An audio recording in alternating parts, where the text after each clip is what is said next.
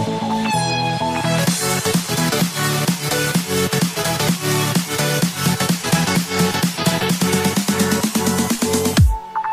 back to Baseball State Big Takes. This is Fantasy Baseball Special Episode Numero Uno of Question Mark. We don't know how many of these we'll do, but we're going to do one right before the season starts. We have a very special guest on today, fantasy baseball expert, specifically prospect expert, Eric Cross from Fantrax. We have that interview for you in a little bit. Before we get to that, we have some big takes. We have some of our own draft recap from our draft last weekend. So, fantasy baseball, big take, Steve Scott, oh, what do you got? All right, I'm saying this on the fly, because I had to make this up real quick because Oliver just told me to do this. So, my big take is that Eugenio Suarez is the most underrated, underappreciated guy in the, in uh, all these drafts right now. He's falling in a lot of drafts, and he doesn't deserve to. There you go. All right. All right, cool. Cool, cool, cool, cool, cool, cool, cool. Well, there you go. All right, Gilly, you got me a baseball, thanks, baseball big take for me? I do. Uh, mine doubles as a Red Sox big take and a fantasy baseball one. I think our Lord and Savior, uh, J B Jesus, Jackie Bradley Junior, has a great year. A little bit of a, uh, a little bit of boost in power. He's shown some flashes this spring that maybe his swing is a little, little different, and he's got that launch angle figured out. Um, I think he finishes as like a consensus, like top twenty, top twenty-five. Like outfielder for uh, for fantasy purposes. Okay, I like it. Which is pretty bold, pretty bold for considering his uh, previous numbers. But what are you thinking for average for J B J this year? uh, I would say, I mean, in that scenario, that realm, I would say like two seventy five, two eighty ish. It has the power numbers for sure. I, I agree. Yeah, usually he does. I think that's a good one. I like that take, too.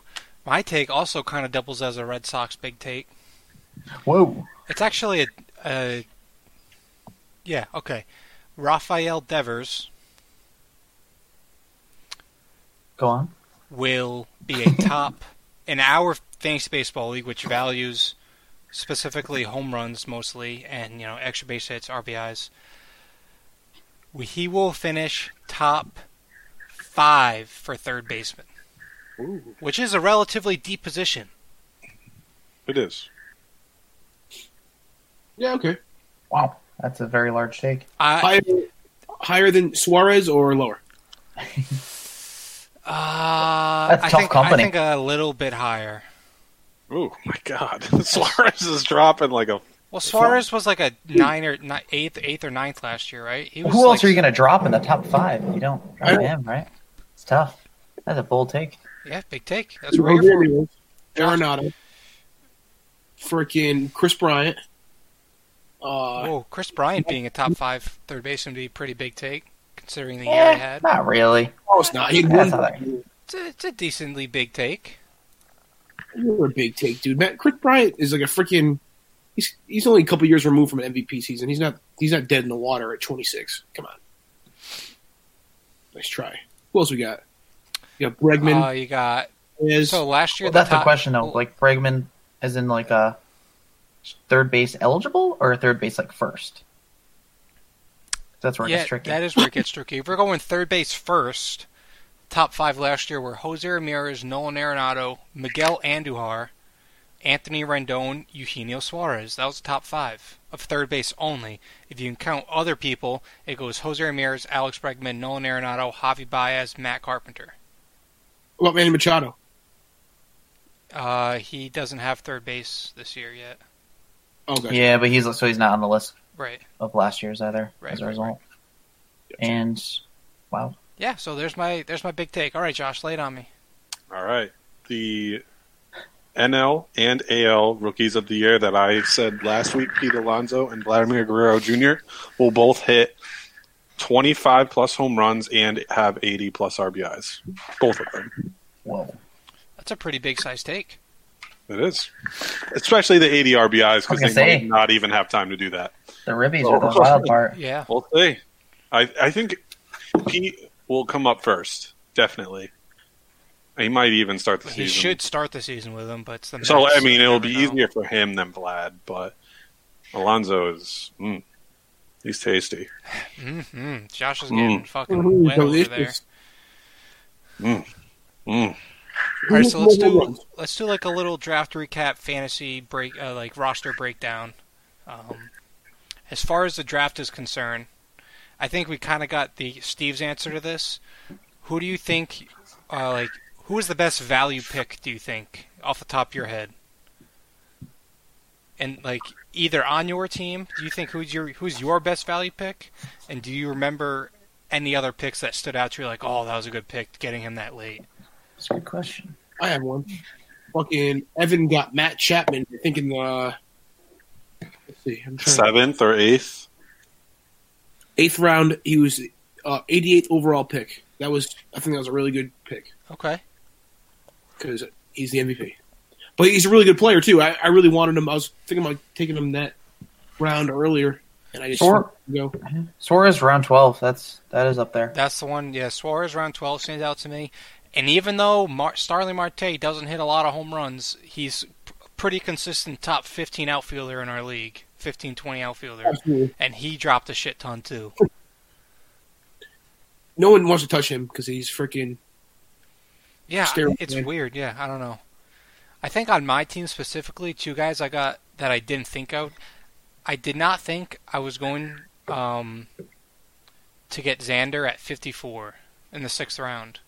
I thought that was... I thought that was a good one for my team. The two picks on my team that I really liked were Xander at fifty-four, and I got Kenley Jansen really late too. I got him at ninety-six. I thought those were my two best picks, personally. And then, like I said, I like Suarez and I like Marte a lot for value picks. Getting Jansen after Yates was confusing. Very confusing. Yeah, it was. Yeah. That was perplexing. But then again, that. Evan picked Robbie Ray like forty-fifth overall two years ago, and that panned out just fine. True, but relievers are funny. I don't know. Especially a guy like that. I know. I went one ten and one eleven with my relievers, and I, I love them. So. Yeah, I got. I got... Yeah. I got Chapman and Robertson, so I think, think... Mondesi. Mondesi was another one, round eleven. I think that could be interesting, where that's sneaky good value. I was really surprised he dropped that much. I wanted to pick him too, around there, but he just fell. It's like a poor man's Trey Turner. Yeah, absolutely. He was like contributing all around. And then you Darvish, sure. wherever he went, I was a little jealous. Sosa got him pretty late. I so I round think. ten. Pitchers-wise, I think that was my quality pick. I had David Price at eighty-four. So imagine if he broke like one more round and he was in the nineties. That would be crazy. Corey Seager, I know some of us are pretty anti-Corey Seager, but him at fifty-six in the sixth rounds, especially, yeah, yeah I think that's a pretty fucking good one too. What? Yeah. Back. That was early. Uh, I thought that was early. I thought he really? could have fallen to the seventh, if not the eighth. Oh, wow. Okay. That's, I was more, I was, yeah. He went two picks after Xander. Yeah, I thought both those were good picks. Not to I like Xander, but I think Xander's uh, ahead of Seager at this point. I don't know. Really? I wouldn't touch Seager anywhere close to that. Um, Travis Shaw, also a good pick by Connor in the... That was at, that was in the nineties, I think. Let's see. Yeah, it was right before I picked Kenley. It was ninety-five. Round ten. And when you could have picked Moose. Yeah. I took it over at that time. Uh... Wilson Contreras at one forty-two. Yeah. Someone I, I would think would be this, I mean, in my opinion, is top three catcher, top four catcher. Eh, not top, maybe top five, I'm going to say. You know what made me so happy today? So I'm coaching middle school baseball. One of my kids was wearing a Jake Lamb t-shirt, a jersey, a jersey. And the fact that I got him off waiver claims was like awesome. That he's that well known now. I think he's gonna have a huge year. Oh, Jake Lamb, he's, he's a classic first half guy. Yeah, yeah he is. He'll go he's off still. in the first half and he'll be like, he's legit, and then he'll trail I'm off. Because he go, wasn't no. drafted though. Like when I was like trying to look for that waiver wire claim for third base for Vlad, I was like, wow, like Jake Lamb, he could have been drafted very First easily. First base is stacked, though. That's the only issue. True. Jake Lamb was drafted very high. I don't know if it was last year or the year before by Sosa. Yeah. Like, Might look at been. it. Wow. Yeah. Actually, so in terms of third baseman, this is interesting. fifteen were taken. Eugenio Suarez was the fourteenth taken. And he was he was top five last year as far as oh, pure That's third baseman. That's wild. Yeah. I truly thought he should not have been drafted after Devers. Oh, someone's calling me. Perfect timing. Wow. What is that? Now somebody, I think, could be of. Can you fucking turn that off, dude? Oh my lord. Somebody I think could end up being a value pick, and we probably say this almost every year, depending where he's drafted. And Steve's gonna hate this, but Byron Buxton at one sixty could end up being one of the best picks in the draft. No. Yeah. No, that's that is a good point. And it, as soon as he breaks out, that's like that. He's the hot potato. That's like, a, but in the seventeenth round, at that point, Shane's just like, "Fuck it, why not? I'll take him here." And yeah. It's not a bad idea at that point, I think. True. There I just got... Spanish town marketer called me. What? So to be a little opposite of that, who do you think were like the biggest reaches of the draft that come to mind? Seager.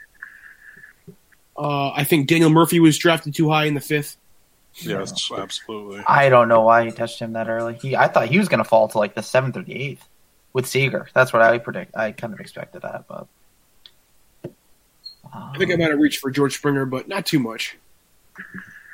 I wanted George Springer. Sanchez. Uh, Gary Sanchez. Puig. I don't think that Sanchez oh, should have been Puig taken before Real Muto. What? I love Puig this year. Yeah, but in the seventh round, what was that? What's a good pick that was? Yeah, but what pick was that for Connor? sixty-six like, pick. Yeah, but for Connor, that's like his twelfth rounder. Yeah, true. It was late. He had so many oh, points. But coming from Connor, who Castellanos still on the board. I don't know. I like Puig more than Castellanos. A guy, a guy we talked about earlier, Kirby Yates, probably a reach. Considering he got Roberto Osuna like with his last pick in the draft, who is probably better than Kirby Yates. Yeah. My opinion, Cody Bellinger a reach in the fifth? I don't think that's a reach, especially in a home run friendly league.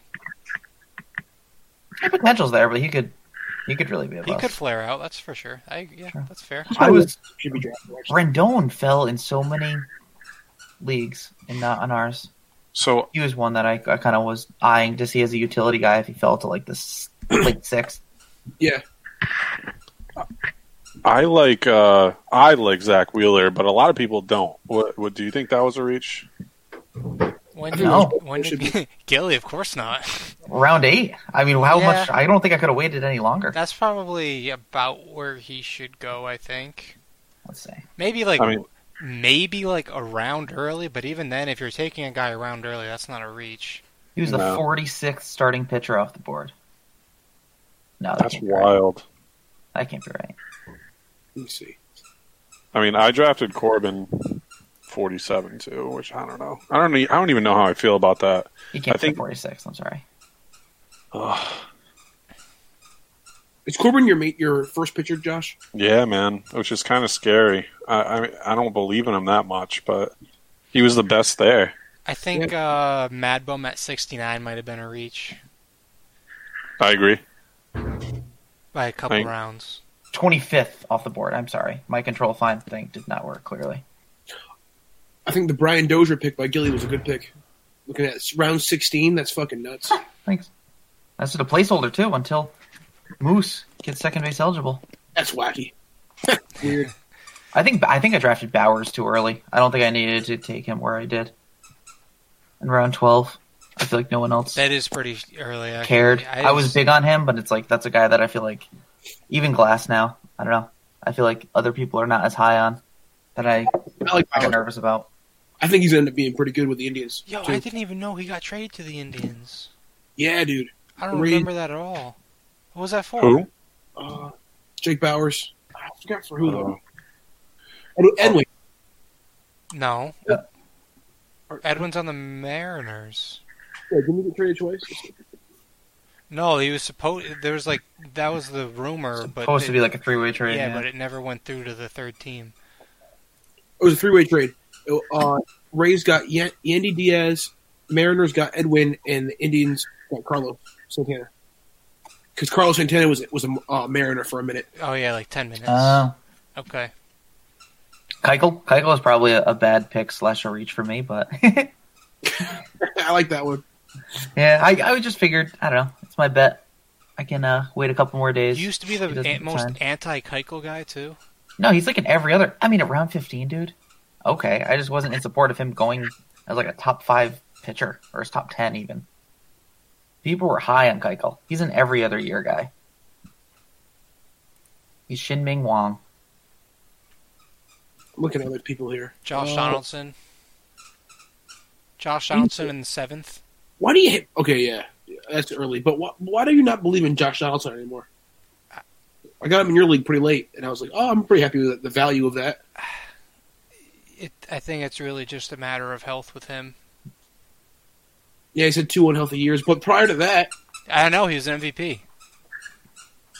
I know, it's crazy. Yeah, I feel like they're going to do weird things, though, and he hasn't... But in terms he, of like the Braves giving him a ton of rest. And he can't D H over there. No, that hurts a lot.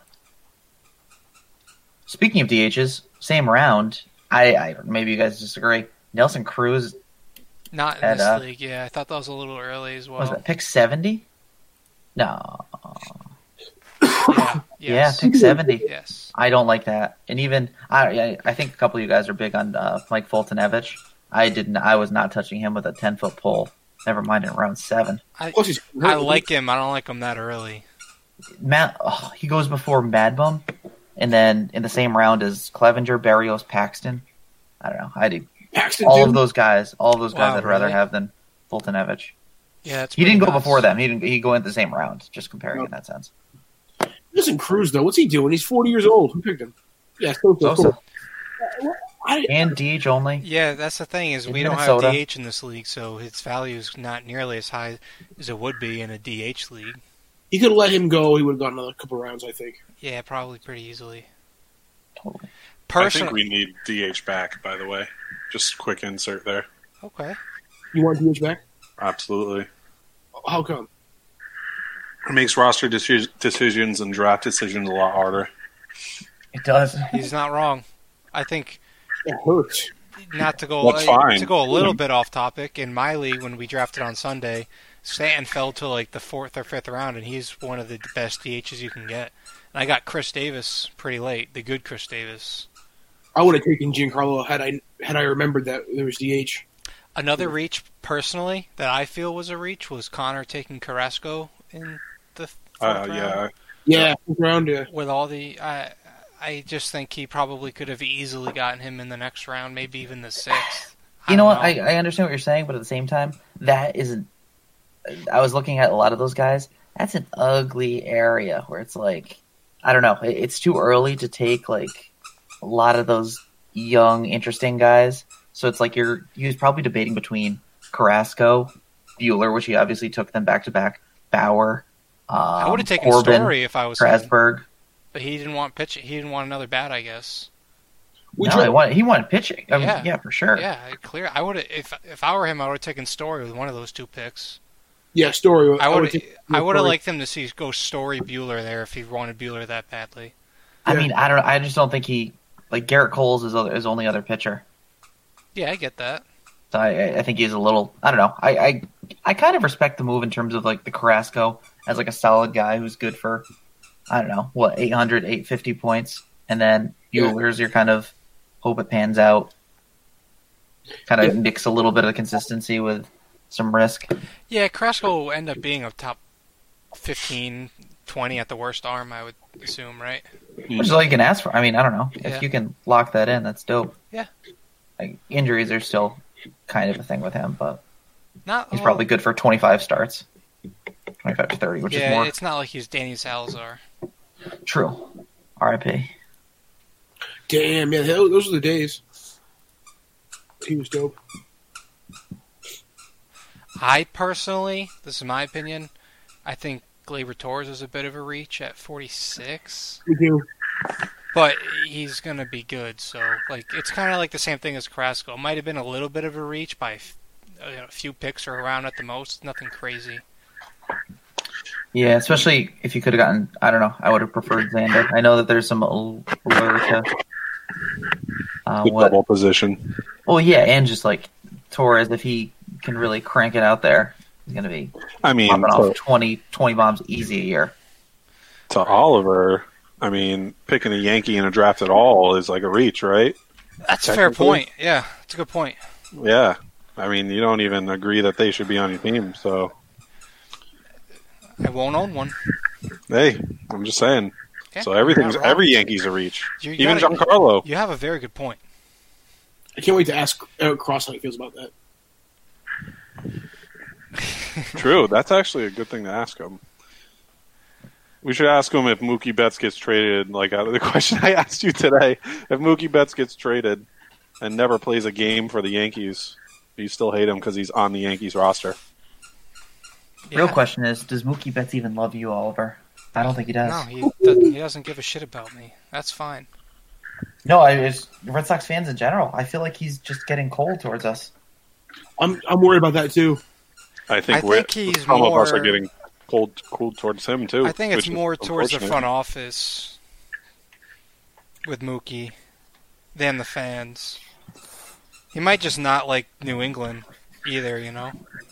He's from like Tennessee, I think. Yeah, you mentioned he's he likes the cold, or he's like used to the cold slash like not. And dude, like to it, but... remember that video that went viral last year about him like just after the Yank one of the Yankees games, he's just out there giving leftovers to the you know the homeless guys, right? And that's not a first time thing. They were saying it's like Mookie Betts does that all the fucking time. He just gives pizzas and everything to the people on the street and everything.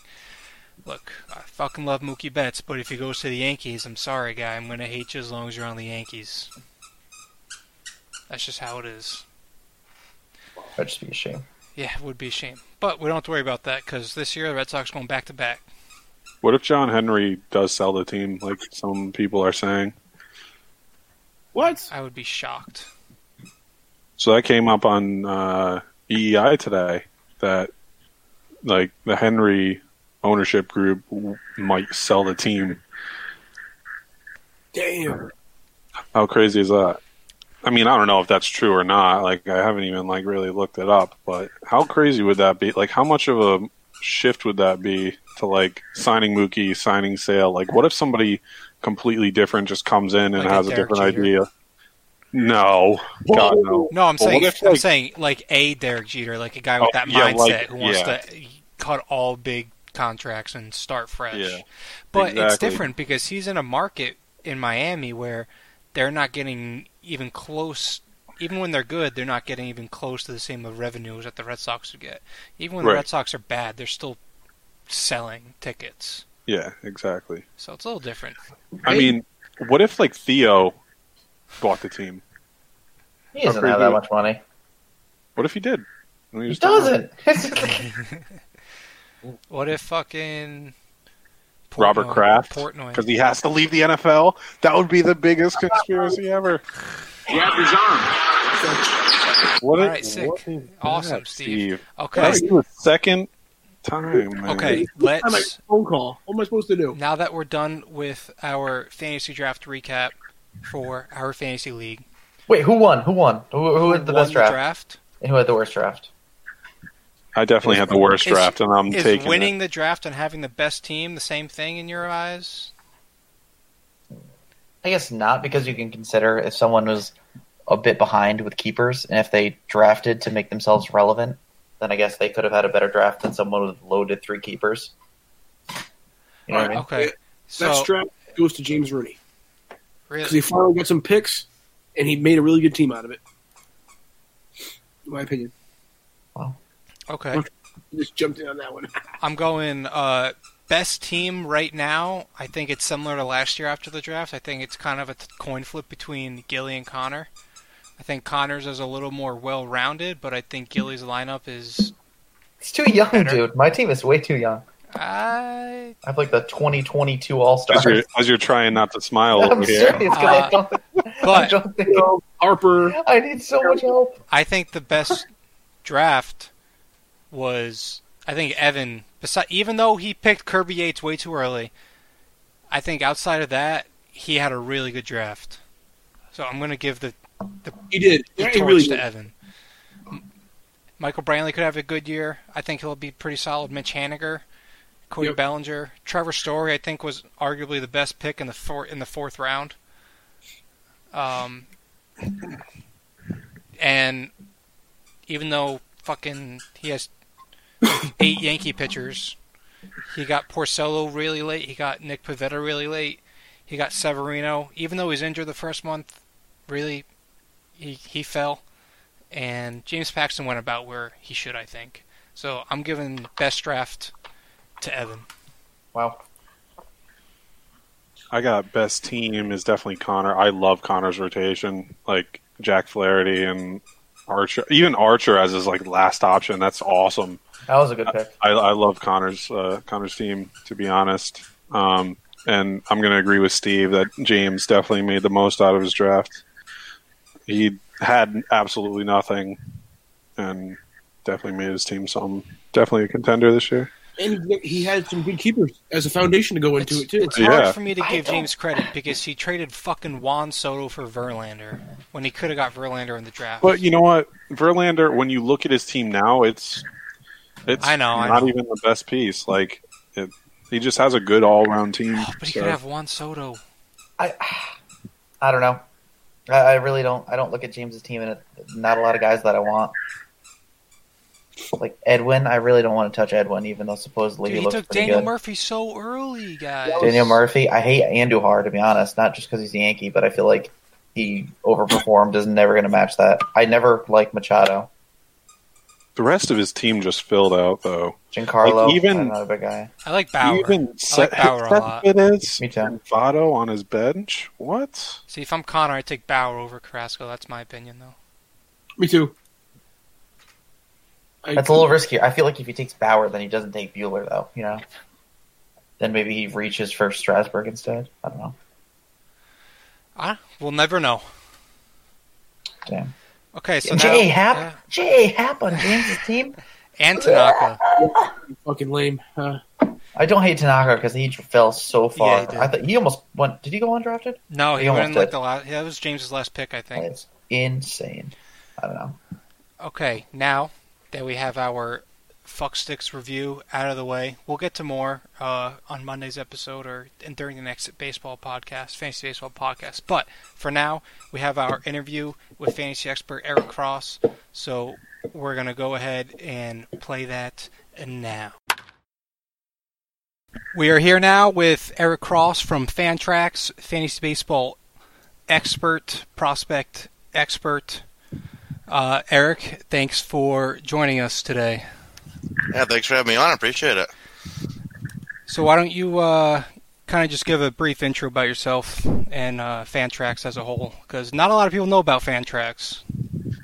Yeah, it's kind of funny. Um, I didn't even know about Fantrax a few years ago. I started uh, – my first league I ever did on Fantrax was actually, believe it or not, a fantasy E P L soccer league. I am, I am not a soccer guy. I was helping a friend out. They needed the spot. Um, then, you know, months later, I got the email saying, hey, we're looking for writers, build up our content side of things. Um, and at that point, I started knowing a little bit more about the uh, about Fantrax and um, and started there about, uh, God, about two years ago. It was March of uh, twenty seventeen. It's been a quick two years. Um, also wrote for Fantasy Pros and Fansided for a little bit, but um, been exclusively with Fantrax for about the last um, nine months now. After I left Fantasy Pros, and um, some writing more and more. It's been been a fun little ride. That's awesome. That's great. Yeah, it's it's it's, it's been great. Like, and it's it's right up my, my alley too, because you know me, you know I like the you know about all baseball, but kind of more uh, focused a little bit more, obviously, on you know prospects and dynasty, which is you know kind of what Fantrax specializes in. Obviously, they offer you know all sorts of you know different leagues and, and formats and whatnot, but really.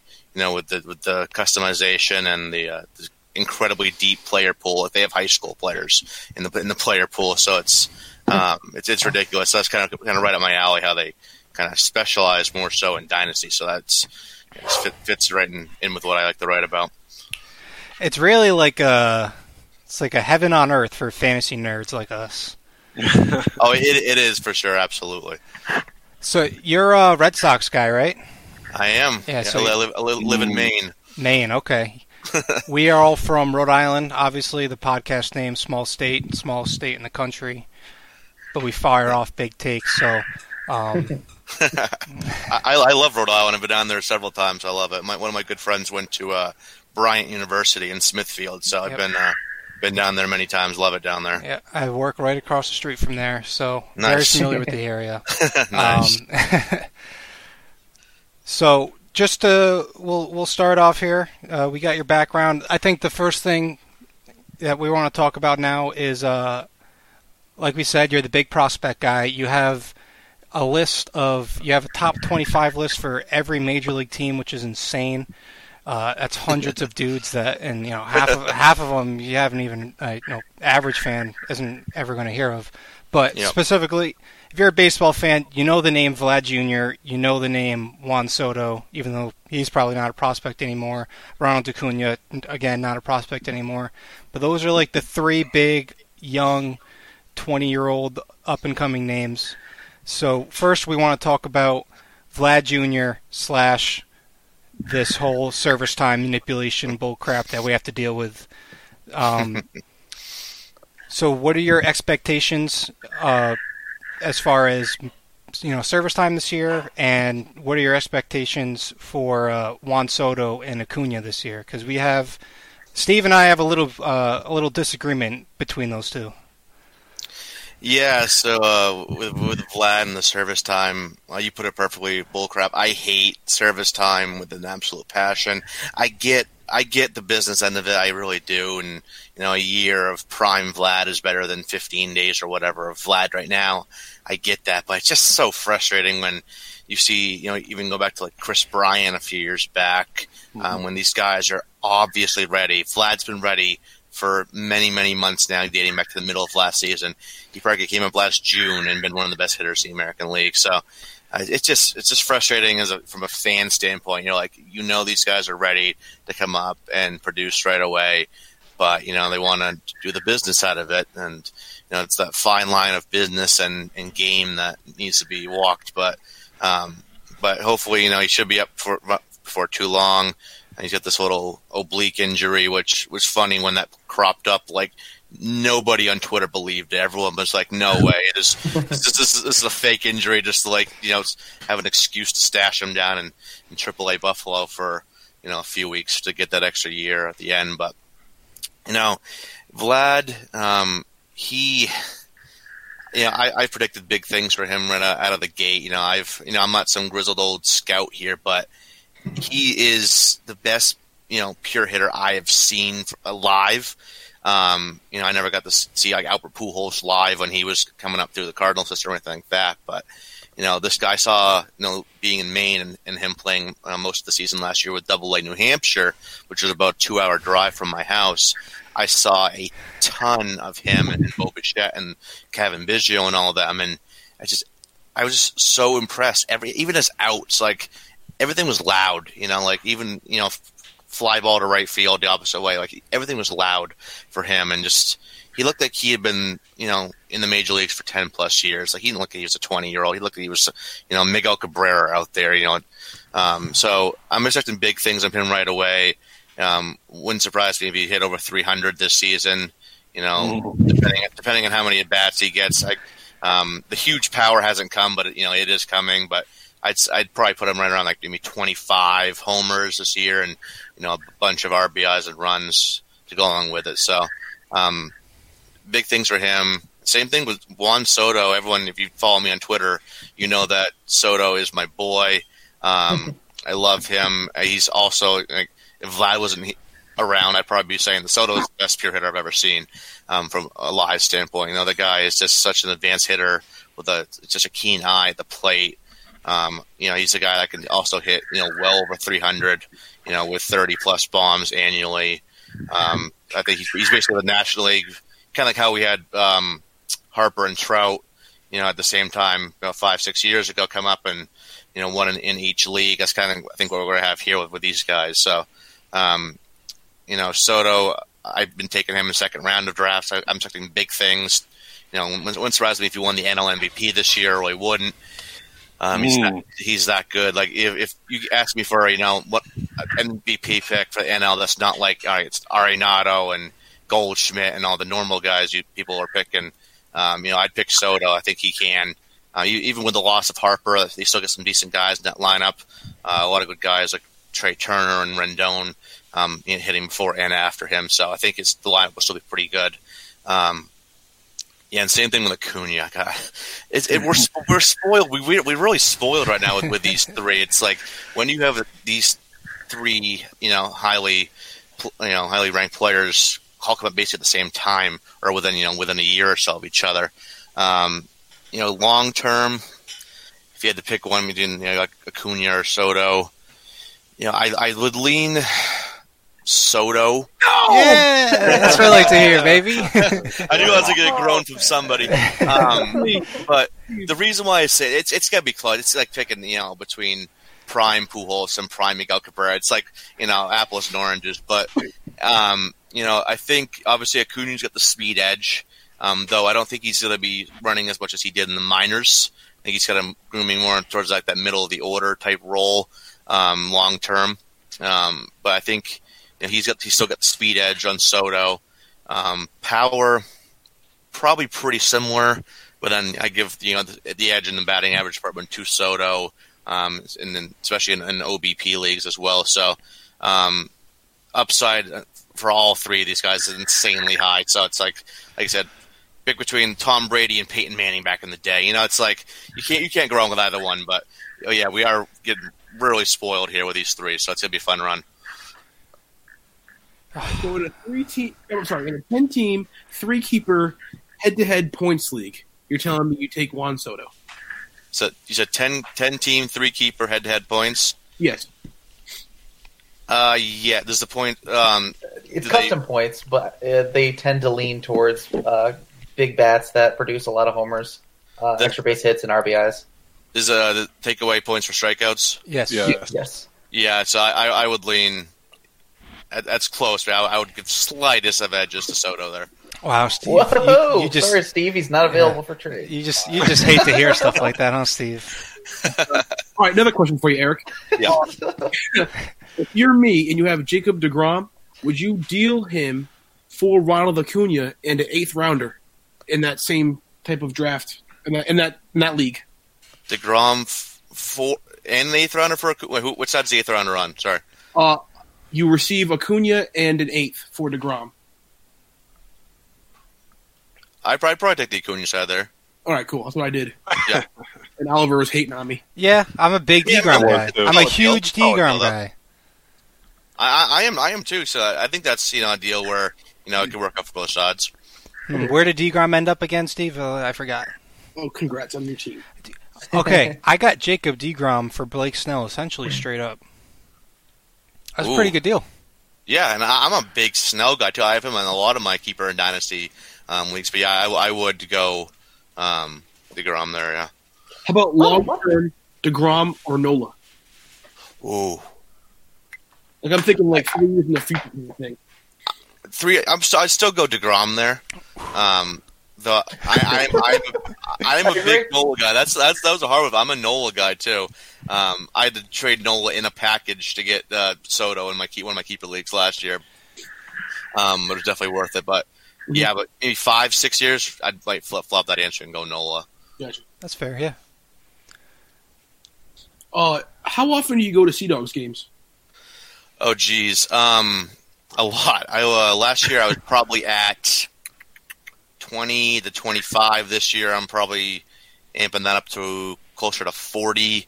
Um, like I, I just got a season-long media pass, so oh, um, yeah, which I, which I just realized, which gets me in for free.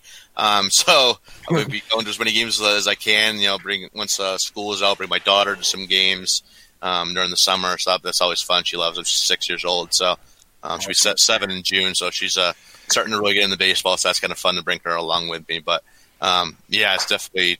Probably going to play at least half their home games this year, especially there's a lot. I, I was kind of scouting it out, um, see who might, you know, for prospects from other teams might be coming into the Eastern League this year. And there's a lot of guys that are like, you know, high A ball looking to get in Double A this year. There's a lot of, so it's gonna be a lot of a lot of fun. So a lot of, a lot of good prospects coming through. So I'm trying to get there as much as I can.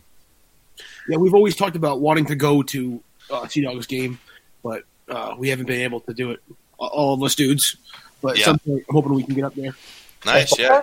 Let, let me let me know. If, let me know if you do. Beer's on me. Oh, oh great! Now we're talking. We're trying to go to uh, the the uh, Blue Jays triple A teams coming to Pawtucket in a couple yeah. weeks. Uh, April, what is it? April fourteenth. Fifteenth and sixteenth, I think. So we're gonna. I think we're trying to go there, get some Vlad Junior action. Vlad, uh, we're hoping to see boy. Vlad, but at this point, if he's still there, right. well, yeah. no, even if he's playing by then, right? Isn't that a question? Right? Yeah, it's That's a fake true. injury. Let's go with that. So he, he didn't exactly come into camp in the best of shape either, but um, he's a big boy. What is he? He's, he's got a booty. Is yeah, that he, an issue for him? Do you think? I mean, realistically, long term. It, unless it doesn't get out of control, uh, you know, as of right now, I, from when I saw him at third base, he was fine. Uh-huh. He didn't get win any gold gloves, obviously, but he he was adequate. He wasn't like a de- detriment or a black hole out there at third. Maybe he has to move over to first base down the road, you know, four or five, six Ooh. years down the road. But um, as of right now, I don't, I don't see it being a huge issue. Yeah. Would so, you be surprised if he ended up like a Prince Fielder? Sorry, I interrupted, Josh. I'm, I'm, no, you're good. But, like, would you be happy if he ended up like a Prince Fielder kind of stat line guy, like Prince Fielder in his, in his prime? Uh, yeah, I think I'm trying to look up, trying to remember what Prince Fielder was batting average wise. Um, I, I think what was his two eighty-three career average. Um, yeah, I think that's a pretty fair. Um, I don't think he quite has the raw power of Prince. I, I don't think Vlad would be ever, ever be like you know like a fifty to fifty-five home run guy like. Um, Prince was for a couple of years there, but um, I think he'll settle in as like a you know three twenty, forty home run guy. So he definitely got in that in that ballpark. Um, yeah, I think the best I'm looking at Prince's numbers here. Uh, career high was three thirteen in twenty twelve. So yeah, I, I think Vlad will exceed him there um, mm-hmm. and put up pretty pretty similar power numbers. But I don't think he'll ever get like fifty or anything like that. Not like Joey Gallo, but. Um, Yeah, I think it'll be just that same kind of you know impact bat in the middle of the lineup. Certainly helps being in that ballpark once he's up too. Oh yeah, there. for sure. Yeah, that, that's gonna be a fun. You know, looking at all these guys. I don't know how they're all gonna you know figure out positionally with all these infielders they got coming up, but probably a trade or something. But you know, with with him, with Vlad and Bo Bichette and Kevin Smith, uh, there's there's a lot. Kevin Biggio. Um, it's going to be a fun team here in the next couple of years once they're all up and playing full time. You know, maybe they move Biggio over to – he's played a little bit of first, a little bit of outfield. Um, Smith's played third and short, Bichette second, shortstop and second. So they they get a little flexibility there. I think they could find room for them all. But that's going to be a fun team to watch next uh, couple of years. They're kind of down right now, you know, with the Donaldson, Batista era coming to an end. But, yeah, that's, that's going to be a, a very scary lineup in the A L East, which as a – baseball fan in general, I love it because you know I love watching baseball and just good players in general. But as a Red Sox fan, I'm not looking forward to that. Even Gurriel Junior, right? Yeah, uh, infielders. He's he's young enough, right? He's about twenty-five, yeah, he, I think. He, he is. And it's funny too. When I was, I was at a game, I was uh, with uh, Ralph Lifshitz of Prospects Live. We got together for a game up in New Hampshire. Yeah, he's a Razzball guy too, right? Huh? Is he a Razzball guy, or was he? I, he he was with Razzball, and he, and he okay. left. He left there to start Prospect. He still does, uh, I think, a podcast for them. Um, but yeah, we, we were together up at uh, Manchester for a game, and uh, we were kind of bouncing back and forth between seats, and we were kind of right down by the first base batter's box when Gurriel came out on deck. And, and I knew he was kind of a decent, a good-sized dude, but the dude is absolutely jacked. Like I was like, we both like, holy crap, this guy is this guy is a dude. You know, this guy is an absolute beast. And uh, I was just like taken uh, taken away. And I, I never, so we were like second row, right? We were God. Ten feet from the, from him, so we can say, like, "Damn, that guy's big." But um, yeah, he can he can definitely uh, factor into that too. And if Anthony Alford ever, you know, comes back and is anything decent like he was kind of coming up a year or two ago, which I still think he can be. He's just you know always bet on the athlete, but um, yeah, this this team's gonna be pretty scary, especially at least in the lineup, you know. And uh, hopefully, if they can get guys like Nate Pearson and Eric Pardino and Reed Foley. Um, this could be a damn good homegrown team. You're scaring us. You're scaring us, Eric. Uh, I'm, I'm scaring myself. That's all.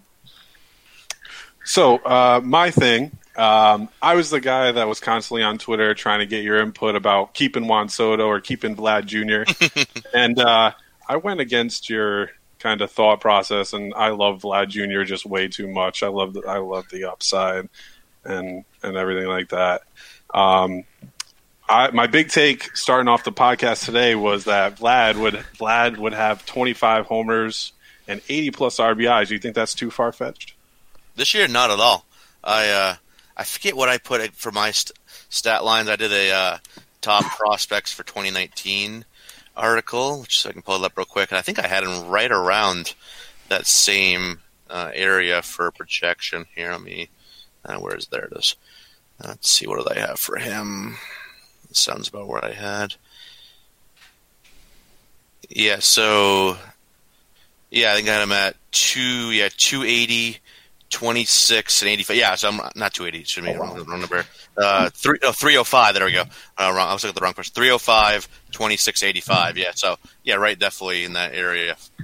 So I also went with Pete Alonso in that same draft pretty late, um, and I said that he would probably have about the same numbers. Do you agree with that too? Yeah, p- power-wise, I see it. Uh, I think um, he'll probably hit I'd say around two seventy if I had to throw a guess out there. But, yeah, definitely the same, same power-wise. This this guy, um, I, I saw a lot of him last year when he was uh, in, in uh, Binghamton. Uh, I saw him on opening day. He had an absolute missile out of Hadlock Field. Um, this guy, he's, he's just so strong. Like this, if this guy isn't, you know, perennially hitting forty dingers or in that general ballpark, he's um, even at, you know, um, Citi Field isn't the greatest for – for power, but I don't think it's going to matter with this guy. He's just this guy is just an absolute beast at the plate, and um, doesn't quite have the same hit tool as Vlad. But yeah, definitely power wise this year. Um, I might even go a little higher than that. At least I, I, I'm surprised. Thirty to thirty-five home runs would not shock me with Alonso. It really wouldn't. Do you, do you think he's going to get the chance right away? I think pretty soon, yeah. Okay. Uh, maybe on opening day, and you know, I know Dom Smith has been you know hitting pretty well this spring, but you know, and it's a good little story. But it, Dom Smith's not their long term, you know, first baseman. Obviously, this is Alonso um, spot, and you know they had him working his defense last year. That's why he didn't get called up. And um, but yeah, he I think he's gonna be up, but by the end of April, and if he can get at least you know close to five hundred at bats, even in like five, five and a half months of the season, yeah, I definitely think he can hit thirty. Wow. He was electric last year during the uh, was it was either the Futures game or like the Futures Home Run Derby they had last year. Yeah, during the All Star break, he was electric. That's kind of like really when he. I, I'm a yeah, little late he, to the prospect game usually, so that's that's really when he hopped on my radar. I was like, wow, this guy's going to be sick. Hopefully the Mets don't fuck him up too. yeah, they, they, they, oh, they might. I hope they don't. I, I'm so heavily invested in this guy in so many leagues. But, um, yeah, he, he in the uh, Futures game, he had an absolute missile. Um, thing was four hundred and something feet, and it was just so incredibly high. It was a moonshot. It was off of uh, – God, it was either like Tukey Toussaint or maybe Hunter Green. Mm-hmm. Um, I think it might have been Hunter Green. I remember it was a guy that was throwing like throwing gas. It was like a hundred mile an hour heater, and Alonso just turned on it down the left field line and just absolutely just launched it. So, oh, Jesus. Um, yeah, I think, I'm pretty sure it was Hunter Green because that guy throws hard. So, um, yeah, that was. Uh, and I, I was I had Alonso on my radar coming into the season. Um, I didn't think he would break out like he did this year, um, like, but. I said opening night, you know, back in cold like April second last year, I was like, this guy was just hitting bombs all over the field. So I was like, all right, this guy might be like knocking up my rankings a little bit. Then he's kept hitting, kept hitting. And every time I saw him live, he was just hitting, you know, rockets all over the field. So, um, yeah, definitely. I didn't think he was going to be quite this good last season, but uh, doesn't, doesn't surprise me. This guy, he's got, he's just such a strong dude. So I, I got one last thing. So, my dad kind of invested in that Sox, uh, you know, partial season ticket package. Yeah. So you want to sell off my, my future games here and give us the lowdown for our listeners, you know, local listeners, and give us the Red Sox prospect watch? Yeah. Um, So overall, you know, the Sox system isn't quite, you know, isn't really that good as it usually is. Um, you kind of get that way with Dave Dombrowski at the helm, but uh, there, there's some, definitely some upside. You know, you got the, the three big bats at the top of basically everyone's rankings here: um, Michael Chavis, Tristan Casas, and Bobby Dalbec. Um, and Dalbec, he's he's got the most power out of that group. Um, I, I wasn't at this game, unfortunately, as I had a prior commitment, but it was his second game up with um, the Sea Dogs after he got, got called up from, from High A. He hit, I think it was a four hundred and sixty-eight foot bomb out of out, to left center out of out of Hadlock, um, which there's there's a highway that runs basically right behind left field, and that that thing might have made it to the damn highway. Um, that, that, I wish I wish I would have been there. I saw a video of it, but I wish I would have been there. Um, His swing yeah, is like effortless too. It yeah. is. He, he's he's got he's got um some really good torque. Like he kind of um, the front knee kind of twists in a little bit back towards his back leg, and then this fluid rotation and you know the hip torque and the it's yeah it's lots of bat speed. Um, I don't know if he ever hits above like two sixty, two seventy or so, um, but maybe he turns into like a Edwin Encarnacion type or something like that. A guy that's like that two sixty, two seventy range, just hitting like thirty-five you know dingers every year. That guy's uh, he should be a middle of the order guy. Um, and then you know Mike, Michael Chavis, another guy super, I'm super high on. Uh, he he kind of missed the first half of the season last year um, for that suspension for some some supplement that's like forty-five letters long, um, dehydrochloro something. Um, but yeah, he came back. He kind of had a slow start, but once he got going, um, he's a guy doesn't quite have as much power as Dalbec or even Tristan Casas, um, but he, he can hit a little bit a little more for average. Um, and so be, so be interested to see where they, these guys are all kind of technically third basemen. Um, but both Casas and Chavis have played some first. Uh, Chavis came, moved over to first once Dalbec got the call up to double A. And, uh, you know, Chavis came into the league as a, you know, he played some shortstop back in the day. So, you know, I wouldn't rule out like second base, you know, if Pedroia doesn't, you know, come back, which at this point, who knows? We ever get anything more out of Pedroia, but it's a sensitive um, subject on the podcast here. We're, it, we're, it is. We're, we're, split. we're split. We're split. Yeah, I love Pete. Petey's my boy. I've, I love Petey yeah. for a while, so I hope he does. But you know, I wouldn't roll up maybe second, some second base down the road for Chavis, and uh, so when they go like first, third, and second, or you know, one of them go, turns into a D H once J D's gone. Um, yeah, those are the three big bats, and then there's you know really a huge drop off like. Um, those all three of those guys are like in my top one twenty-five overall, and then you know I'd never anybody else in my top two fifty from this system. But you know some other guys to look out for here. Um, Jay Groom, Sox first pick in twenty seventeen, um, hasn't really pitched at all since then. Um, he's he's got some dealing with some injuries, but you know, he was in number one overall pick consideration that year as a, as a prep lefty. Um, but some signability and makeup concerns kind of dropped down to twelve for the Red Sox. Um, it's going to be interesting when he comes back. You know, if he comes back from um, he's running Tommy John, yeah, Tommy John right now. Yeah. So you know, you know, who knows? Obviously, how somebody will come back and what their arsenal looks like when they come back. But he's got the you know number two starter upside. Um, and I still think he can get there, but obviously, it's kind of see how he comes back this year. Um, and then a lot of the other guys in the system are kind of you know either arms that are borderline bullpen arms, like you see some guys like you know Mike Sh- um, Shawarin and Darwinzon Hernandez, kind of looking for um, bullpen jobs here. Um, and Hernandez might make the team as a lefty, which I would love. That guy can just throw gas out of the pen. Um, really good um, arsenal there. Um, and then another guy look at for the bullpen later on this year, Durbin Feltman, um, college arm out of L S U, um, who kind of flew up. He went to High A last year. Uh, probably probably will start out in my neck of the woods up here in Portland. Um, double A's. Hopefully I get some looks at him in April. He's going to be a fast mover. He'll probably be up by you know June or earlier if the Sox pen projects to kind of suck. How it's looking now. Yeah, exactly. It's their spring. I think you might not be far off. Yeah, yeah. If, if, yeah. If, it, if it plays out like it looks now, yeah, you might see Feltman sooner rather than later. Um, He's pretty close to being ready, though, right? Wouldn't you say? He is, yeah. Like, you know, I don't usually get overly excited about just like relievers coming up through the, the system, but you know, with him, he's got you know he throws he can throw mid nineties. He can um, he's got a good slider to go along with it, both plus pitches. Um, and then he's got really good control, too, which is kind of, you know, not too common for a young pitcher, you know, especially a young power arm. So, um, you know, his walk rate was pretty low last year. Um, let me see, what was his walk rate? Yeah, he, he walked uh, it was one point nine batters per nine last year in twenty-three and a third, well, almost fourteen Ks per nine. So um, this guy, you know, he he's I've been picking him as the you know future closer of the Red Sox. I think he's a big reason why you know, they didn't Sox didn't want to pony up the ridiculous amount of money that Craig Kimbrell wanted.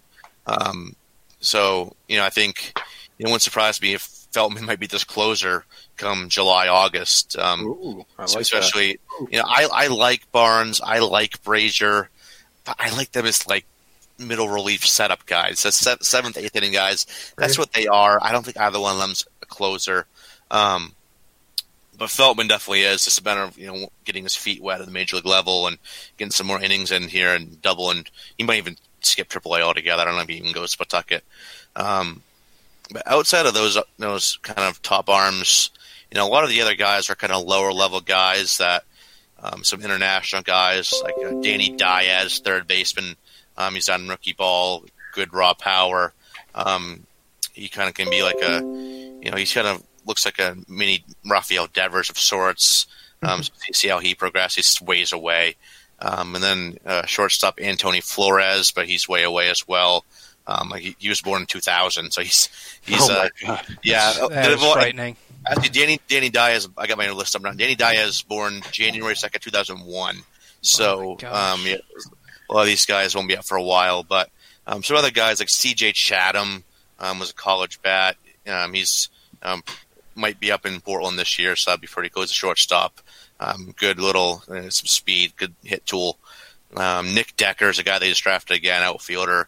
Um, can kind of do a little bit of everything, hit for some average, just a little bit of pop, a little bit of speed. So, um, so definitely some guys to look at here. So I think you know, even though the system is down right now as a whole, um, I think you know once these guys, um, a lot of these lower level guys, kind of get a little higher up, I think this could be a, a decent system for prospects.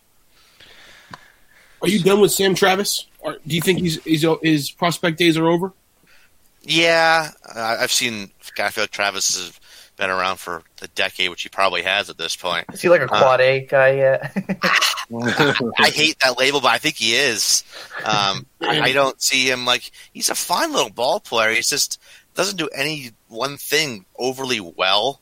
Um, I think he could, you know, if he was, you know, in you know Miami or Kansas City or maybe a, another, you know, smaller market team. Maybe he gets a sh- gets a shot and you know hits two fifty with twenty bombs. You know, I think he could.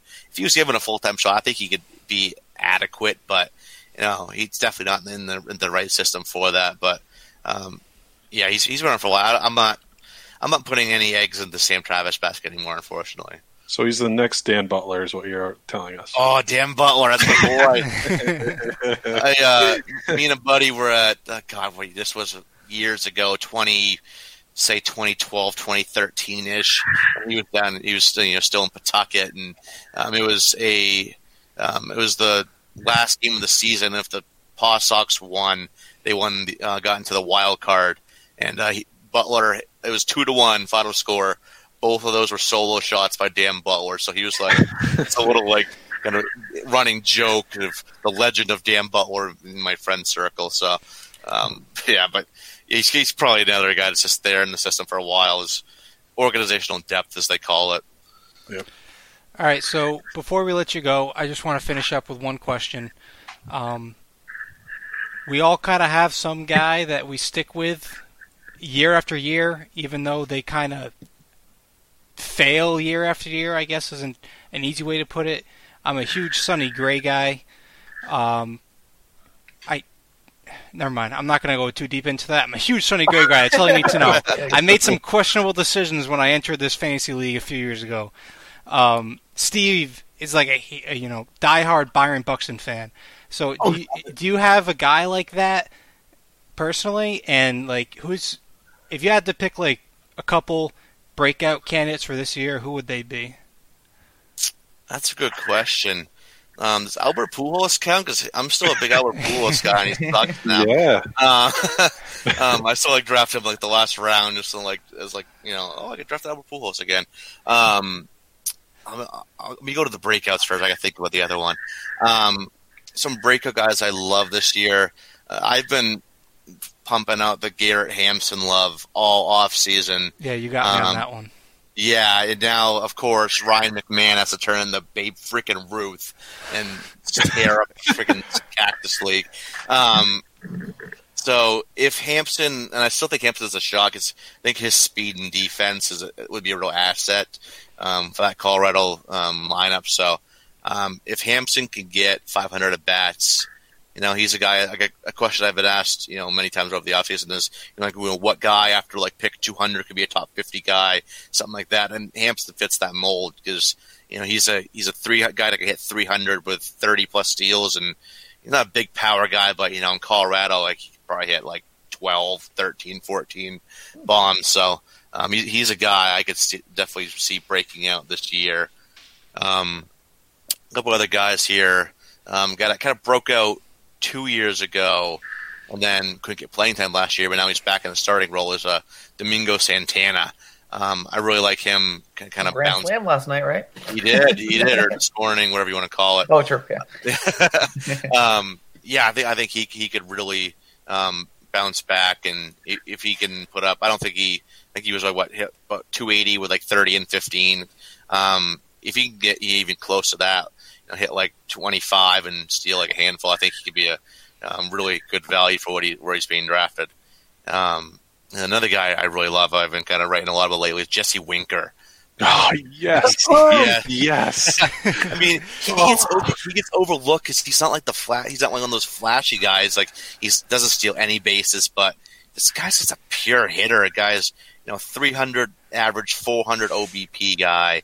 Um, he's probably going to hit leadoff, so you know, I wouldn't rule out like ninety to one hundred runs. I think that's Cincinnati lineups. I think it's going to surprise some people this year. Um, I really like that Cincinnati lineup. So, um, and he, he's got really like he was one of the you know, hard contact leaders last year. He's hitting like it's a forty-eight percent hard contact. So, um, and he was even he's been kind of dealing with that shoulder issue um, off and on for the last like, couple of years. He said so.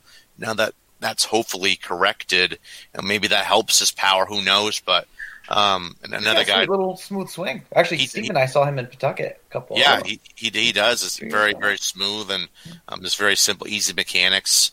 Um, so he's a guy I could really say I, I've been getting him everywhere I can. I've seen him go, early, you know, starting to go earlier and earlier now, um, kind of sliding up into like the one seventy to two hundred A D P range. But he's a guy I could see definitely as a top one hundred guy end of the year, even without the steals. If he can you know hit three hundred, twenty, twenty-five bombs, you know. Score you ninety, drive in seventy. I think that he could be definitely a huge breakout guy this year, especially in O B P leagues, too. He's probably the most Cincinnati Reds player ever after Joey Votto. yeah, yeah, he's kind of like he's kind of like the outfield version of a of Joey Votto there. He's, he's just he's going to be there and he's just going to produce. Seems yeah, like they're they're going to make they're going to make you throw strikes. You're an opposing pitcher. They're going to make you throw strikes. This is a pinch decision. Do I drop Marwin Gonzalez right now for Jesse Winker? Yes. All right. I'm doing it. I'm doing it. That's it. Absolutely. Once he said over. Jesse Winker, I actually went to the transactions to see if Josh went to go pick him up real quick, and now he's going to – that's great. All right. It just it happened. He, he just yeah. did it. I literally did it. Good move. Good move. All right. All right, Eric. Uh, thanks for your time. Wait, what do you what do you got? One more question for Eric Wise here. Bryce Brent, any chance he ever gets a uh, major league shot, like at all in any capacity? Not maybe not in the Red Sox, but like if he was on a major league team, could he contribute? Do you think? I think so. Um, he's kind of like almost in that Sam Sam Travis type spot now, but you know Brent's gonna hit a little bit. I, I like him more of as, as a hitter than I, than Sam Travis. Mm-hmm. Um, so yeah, I think he's have a guy that gets enough. Yeah, he's not gonna get any playing time in, in this. in this no, system, but no. he's another guy like you trade him out to Pittsburgh or something. You know, I, I think he's a guy that given an opportunity, he could he could surprise and be like adequate, you know, major league hitter. Oh, thank you. I'm a big fan of Bryce Brent's. Pro Bryce Brent's podcast. Yeah. uh, th- uh, so like like I was saying, thanks for your time. If you're out there listening, be sure to go give Eric a follow on Twitter. It's at Eric Cross zero four, um, writer for Fantrax. Give Fantrax a follow and give Fantrax a shot, because now the website slash web application for your phone, or however you want to describe it, is great. I'm trying to get uh, my Yahoo League switched over there that I just joined. Um, so thanks again, Eric. Hopefully we'll uh, be in touch and can maybe have you on mid-season or something. Oh, absolutely. I love to come back on. It was it was fun talking with you guys, and uh, it's just nice to have baseball season back here. So appreciate you having me on. You're Thank right, you. Man. Go Sox. Go, go, Sox. Go Sox, that's right. right Take th- care, guys. Thanks. Right. Later. See ya.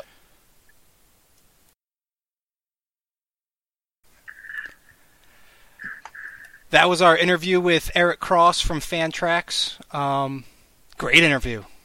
Probably, like, as far as interview goes, I think that was, like, our first legit interview. Like, we had Terry Cushman on last year, but he was kind of with us, like, throughout the whole episode. It really wasn't a back-and-forth uh, interview type thing, and we've had other friends and guests on. That was probably, like, our first legit interview. I think it was awesome. I think so, too. I mean, just I made, I made a legitimate transaction during that interview. So I think, uh, you know, just listening to him, it's a lot of useful knowledge, and, you know, I think him and Fantrax definitely brings uh, a lot to the table. He knows sure. the shit, for sure. Yeah, he Absolutely. does. He was some deep knowledge. Like, we didn't even prep or give him any heads up in terms of uh, the Mets. Yeah, and he's just slinging them the out Blue there. Just dropping names. And he's dropping, A. like, Blue Jays names from, like, low A. I'm like, yeah, that guy, he's going to make a great pitcher one day. Predicting the, the twenty twenty-four Blue Jays infield. It's just like it's nothing. No, you already, we already know that. So that's awesome. Based on my dynasty draft, you know. Yeah, really Josh cool. was all in on the Blue Jays. Oh, so yeah, I thought it was good. It sounds like he's willing to come back on again in the future, which would be great. Hopefully, maybe like a uh, you know a mid-season thing when the uh, playoff thing, you know, playoff race is setting up, and we can give him a lowdown on where we are at in our fantasy league and everything. Maybe um, even meet up for a game. That'd be cool. Yeah, yeah we should. We should really take him up on that. Honestly, we can probably get. Doesn't Rooney live up there too? We can maybe like get Rooney just. Get everybody together, go up there for a game. That'd be great, man. That'd be sick. Summer. Hell yeah. Hell so down. Yeah. How far is Portland from us? Like three hours? It's not even. No? We'd be under that. I've I've been up there before. I haven't been up to the stadium, but I've been to Portland before. It's not three hours. It's not three hours. I mean, it's like an hour and forty-five to like the northern border of Mass. So and it's not that far over because it's you kind of get skinny along the coastline there. So it's not that bad, really. It might be like two thirty. Yeah, I have an uncle that live up there in the area. Yet to have gone up there for a fucking game though. We gotta do it. This is the summer. We gotta fucking commit. Yeah, absolutely. Time. And you know what? Too, we can almost we can meet Terry Cushman at the same time. No, no. no. I'm inviting him. No. Golf card. No. No. He lives in Maine? Come on. Yeah, about about two and a half, three hours, it says. So. Um, hey, by the way, screw Section ten. It looks like Maine has great service. Right? I know. I, thought, I heard you guys chuckle as soon as you said he was from Maine. Yeah. I haven't been listening to much Section ten over the winter, but I've been listening the past couple weeks, and the Maine shit's actually hilarious. But, uh, yeah, he had good reception for Maine, so... Like we said, hopefully we can have him back on again. That was cool. That and was and awesome. he, he gave us a little more time than he originally said he would, which is also great. It was um, this episode is definitely a little bit longer than we probably anticipated. Not really a mini, but hey, sometimes when things are going, just things are going. That's right. People what they want. Yep. So uh, I think that'll do it for our Fantasy Baseball Special episode numero uno. Any um, any large takes to, to close it out? Any large take? Like, I got one. I knew he did. Okay. Pete Alonso, N L M V P, N L M V P, baby. Oh my god! Let's go. Thirty-five dingers, one hundred ten R B Is. I'm all in. But does that I'm get M V P? In. I don't know. I think Trevor yep. Story's got that beat. Hell nah. Those are both. Oh, steals too. Um. Also, I'm just yeah. sorry. I'm sorry though, but what is? How is Alonso going to get playing time? That's what I don't understand. That well, he's saying you know, like infield is so loaded. Well, right now, Dom, Dominic Smith's the starting first baseman, isn't he? Yeah. Yeah, but even without him, it's like if you have slide Jed Lowry in the lineup at second, Cano is going to get time at first. He's going to go all over the place. I don't know. I'm nervous. No, I don't think Cano gets that much time at first. Really, if anything, they try to move him. Even to like, imagine Cano at third base. Who, who's their third baseman right now? The Mets. Um, Todd Frazier when he's healthy, but I mean, yeah, right. I'd rather have Cano. I mean, even if you go like righty lefty lineup, you know, like when a righty righty's up on the board, you put Cano there. I mean, then that's a long shot. I'm not saying Robinson Cano's going to play third, but you know. That would be a great move for the Mets. Like you just have the dominant player or like the dominant like statistical guy against like the certain pitcher. Just go, and that's how you run it. And then you give Alonso like the time, you know, somewhere else. I hope he gets the time. Me yeah. too. No, don't get me wrong. But, but they I, just I understand where it comes from. The Jay Lowry signing, like like you said, just makes it crowded. They traded for Hechavarria too. True. I forgot yeah, about that. But yeah. he's, he's, he won't start too many games, I don't think. He's going to be the no. defensive replacement you know, in the later innings. That's what he was on the Yankees, too. What about Rosario? Yeah, he's going to play short. He's he's a pretty good fielder, though. Yeah, but Echeverria will can come Rosario, in at second or third. Did Rosario play out, outfield, too? I don't think no, so. I don't believe so. He's kind of up here short. I'm trying to think of what I'm thinking of then. If you're listening to this on Thursday morning, March twenty-first, before twelve p.m., make sure to join the bracket group. Oh, yeah.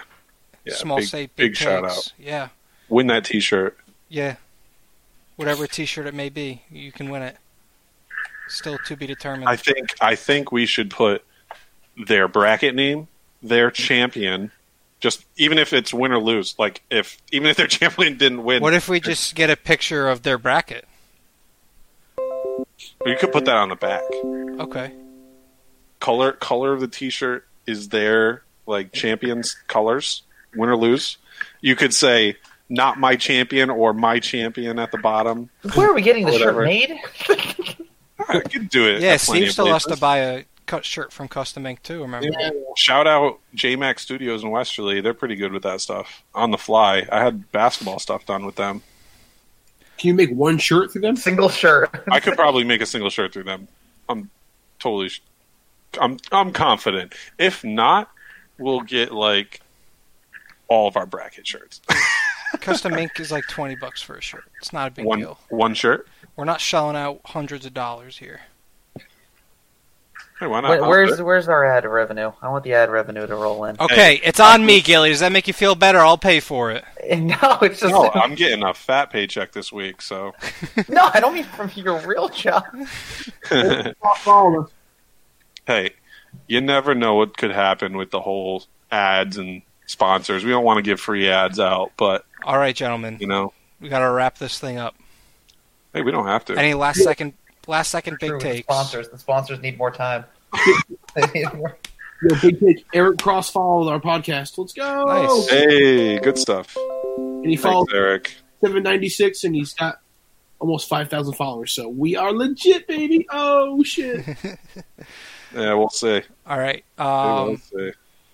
We'll be back regular time next week. We'll record Monday, drop Tuesday. Join in live if you wanted to catch us live. We'll have our uh, first weekend uh, reaction to the college tourney and give an update on everybody's brackets, yada, yada, yada. Preview some more baseball. Maybe we'll go uh, a little world uh, playoff prediction since we didn't get to that this past week. Yeah, yeah, yeah, yeah, yeah, yeah, yeah, yeah. Okay. We'll see. We'll see. We'll see. Uh, uh, that'll do it. Thanks for listening to my Fantasy Baseball nerds. Hope you guys enjoyed it. And if this gets a, you know, well, good reception, we'll do it again. Shout out all the nerds. Shout out Josh Gentile. He's not listening to this episode. Fuck it. All right. Peace. Later. Egg.